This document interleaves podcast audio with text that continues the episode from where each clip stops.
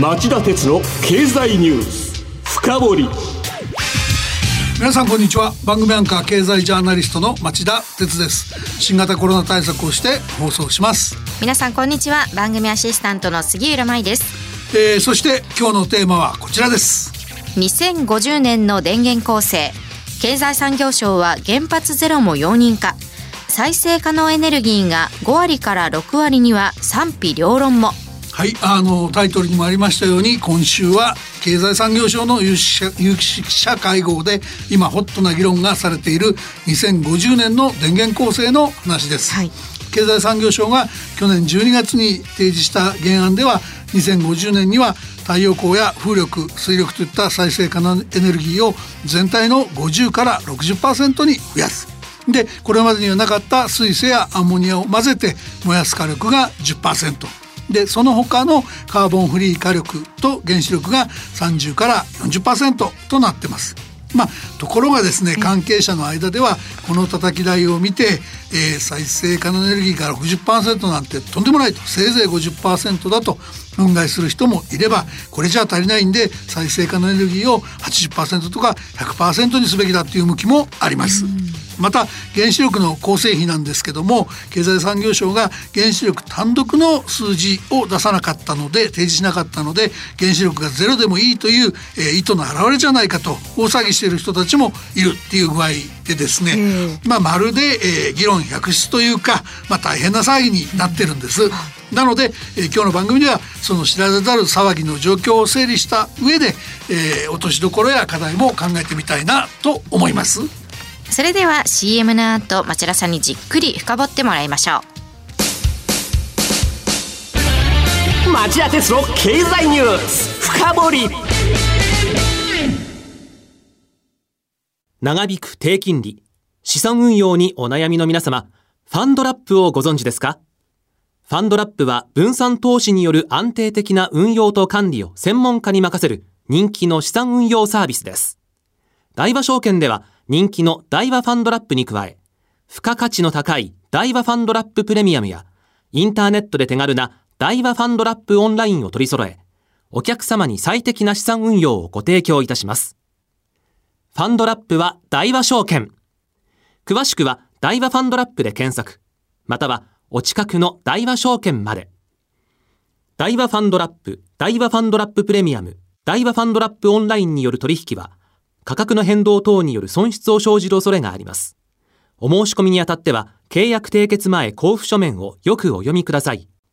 大和証券株式会社、金融商品取引業者、関東財務局長、金賞第108号。今日の深掘り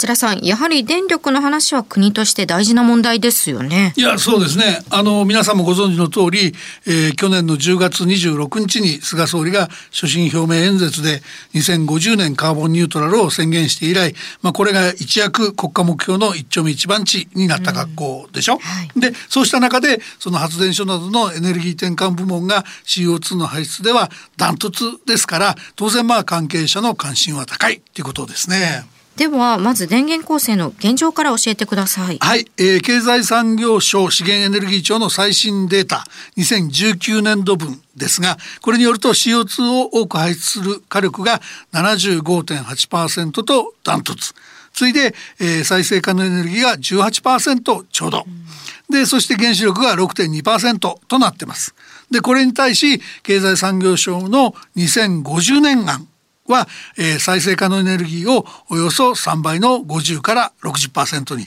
で今存在してないアンモニアや水素を混ぜて燃やし CO2 の排出を減らす高効率火力これを10%にそれから、えー、排出される CO2 を回収して再利用する CCUS 二酸化炭素回収貯留技術を組み合わせた火力と原子力を合わせて30から40%にしてはどうかとしています。もちろん停電は困りますからね電力には安定供給が欠かせませんでそうした中で、えー、火力のアンモニア水素混焼とか CCUS との組み合わせっていうのはまだ全く確立されてないっ技術なんで相当野心的なプランを出してきたということはまず言えると思います。それから原子力の行方がやはり気になるんですが原発ゼロということもあり得るんでしょうか？まあ、ちょっとあんまりねあの特にですね原子力推進派の人に多い感じがするんですけどその経済産業省案を見て原発ゼロを考えているのではないかと疑心暗鬼になっている人が多いことには僕も取材して驚きました。だけど僕はちょっと神経質になりすぎてんじゃないかなって感じがするんですよね。それはどうしてですか？あの興味のある人はぜひエネ庁のホームページに掲載されているあの資料、あの膨大なページ数ですけど見てほしいんですけど、あの原子力についてはエネルギーミックスの実現に向けて設備利用率の向上や40年を超える運転も含めて、えー、安全確保を大前提として再稼働を進めると経済産業省書いてまして、まあ要するにやる気満々なんですよ。はいただしですよただし、まあ、時代が時間が経てば原子力の比率が下がっていくのは自然な流れなんだとは思います。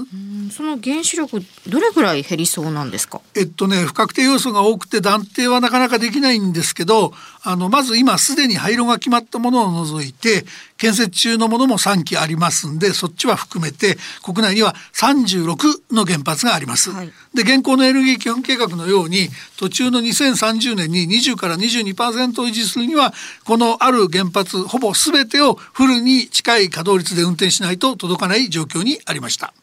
から、えー、それぞれ最長60年の運転を認めるとしても2050年になると23基しか残りません。はい、それからですね国内の原発の中にはあの福島第一原発事故を起こしたあの東京電力の柏崎刈羽原発であるとか元高浜町の助役から会社幹部が金品をずれをした問題で揺れ動いた関西電力の高浜原発だとか、えー、そしてまあこれ首都圏にあって周辺自治体の再稼働同意取り付けがもう至難の技と見られている日本原子力発電の東海第二原発などが含まれていますつまり全部が再稼働できるなんてとっても考えられないんですよね。えー、で新設増設が認められない限り、まあ、2050年の電源構成に占める原子力の比率っていうと、まあ、せいぜい10%くらいと考えておくのが妥当なんじゃないかと思いますよ。でちょっと脱線しますけどね、ええ、その杉浦さんが興味ある原発ゼロ。これ新設増設なしっていうことで言えば2090年頃には到来します、うん、あの建設中の中国電力の島根原発3号機 J パワー電源開発の大間原発東京電力の東通原発の3カ所が2030年頃稼働するとしても最長60年で運転が止まるからなんですね。なるほど。でも2090年70年後というと町田さんも私もいない時代ですかね。杉浦さんいるかもしれませんよ。そんなことはないと思います。では話戻りまして、火力や再生可能エネルギーはどう見ればいいんでしょうか？あの原子力が10%とするとですね、はい、CCUS と合わせた火力は自動的に20から30%程度ってことになりますんで、んえー、そしてアンモニア水素混焼の火力が10%っていう提案されてますから火力全体で30から40%になります。はい、で、えー、カーボンフリー火力の30から40%はあのさっきから言ってるように相当チャレンジングな国家プロジェクトになると思います。まあ、先ほども言っていたようにまだ技術が確立されていないということが理由ですか？それが第一ですね。他の理由は何です世界で気候変動対策というと再生可能エネルギーと原子力が2本柱なんです。でその化石燃料を使い続けるという方法は認知されてません。で夕方4時からの番組でも申し上げた通り国連のグテーレス事務総長が今週火曜日 CO2 の排出量削減のため先進国に対し2030年までに石炭火力発電を段階的に廃止するよう求めると述べたことはその象徴的な出来事ですよね。でアメリカのバイデン大統領が来月に開催する気候変動対策のサミットや6月に開かれる G7 主要7カ国ののサミットの場で日本としては根回しをした上で11月の COP26 第26回国連気候変動枠組条約締約国会議で、えー、国際社会の理解を取り付けるこれが日本にとって大きな課題なんだと思います。再生可能エネルギーはどうでしょうか？そうですね。原子力と火力を引いた残りの、えー、50から60%を再生可能エネルギーで賄わなければいけないので、まあ、かなりチャレンジングではあります、うんはい、特にその引き続きもっとイノベーションやったりバックアップのバッテリーを開発したり整備したりすることが必要になります。ですがそれでも火力発電の脱炭素化よりは多少ハードルが低いんじゃないですかね。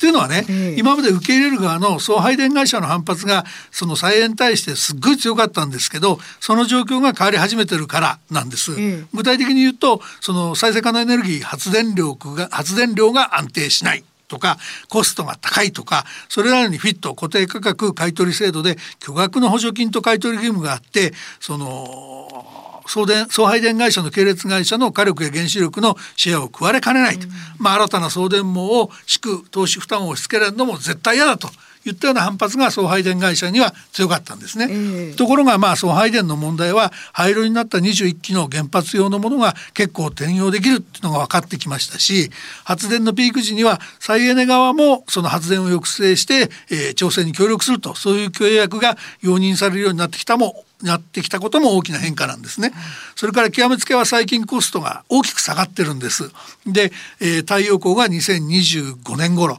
陸上風力と洋上風力が2030年頃、現行の火力の安いもの並みにコストが下がるんじゃないかっていう見方も出てるんですよ。でさらにですよこれはマジックみたいな話なんですけどそもそも経済産業省は2050年に必要な発電量を2019年度より、え、3割から5割多く想定してます。はいところが人口減少の時代でしょ。むしろ発電量は減ってって8割ぐらいになってもおかしくないっていう見方もあるんですね。なので原子力が10%くらいしか見込めなくても再生可能エネルギーと新たな火力でなんとか賄えるんじゃないかなと僕は見てます。それから一方で経済産業省によると国立環境研究所は再エネで80%が可能とか、えー、自然エネルギー財団は100%でもいいと言ってるのでむしろ再エネの方の余地もあるかもしれませんね。ただ一つ気になるのはそうなりますと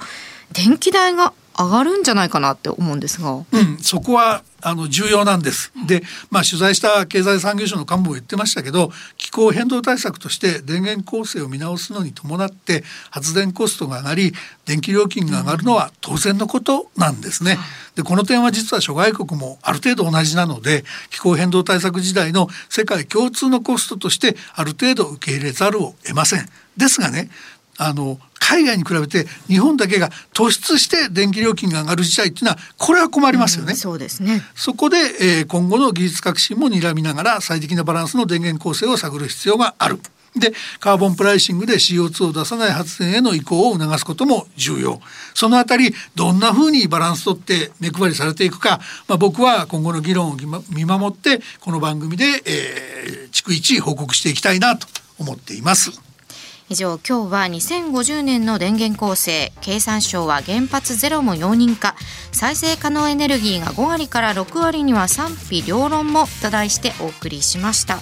さまこちらさまだまだ話し足りないと思いますので、はい、この後6時15分から今話題の SNS 音声アプリクラブハウスで続きをお話ししたいなと思います。ぜひやりましょう。そうですね、はい、ユーザーの方はぜひルームに遊びに来てください、はい、さて今晩11時からの町田鉄の経済リポート深掘りはどんなテーマでしょうか？はい、えー、日本経済研究センターの稲葉圭一郎主任研究員をお招きして日本経済の遠い夜明けパート2コロナ禍脱却のシナリオ次第で下振れもというタイトルで、まあ、経済の短期予測を聞かせてもらおうと思っています。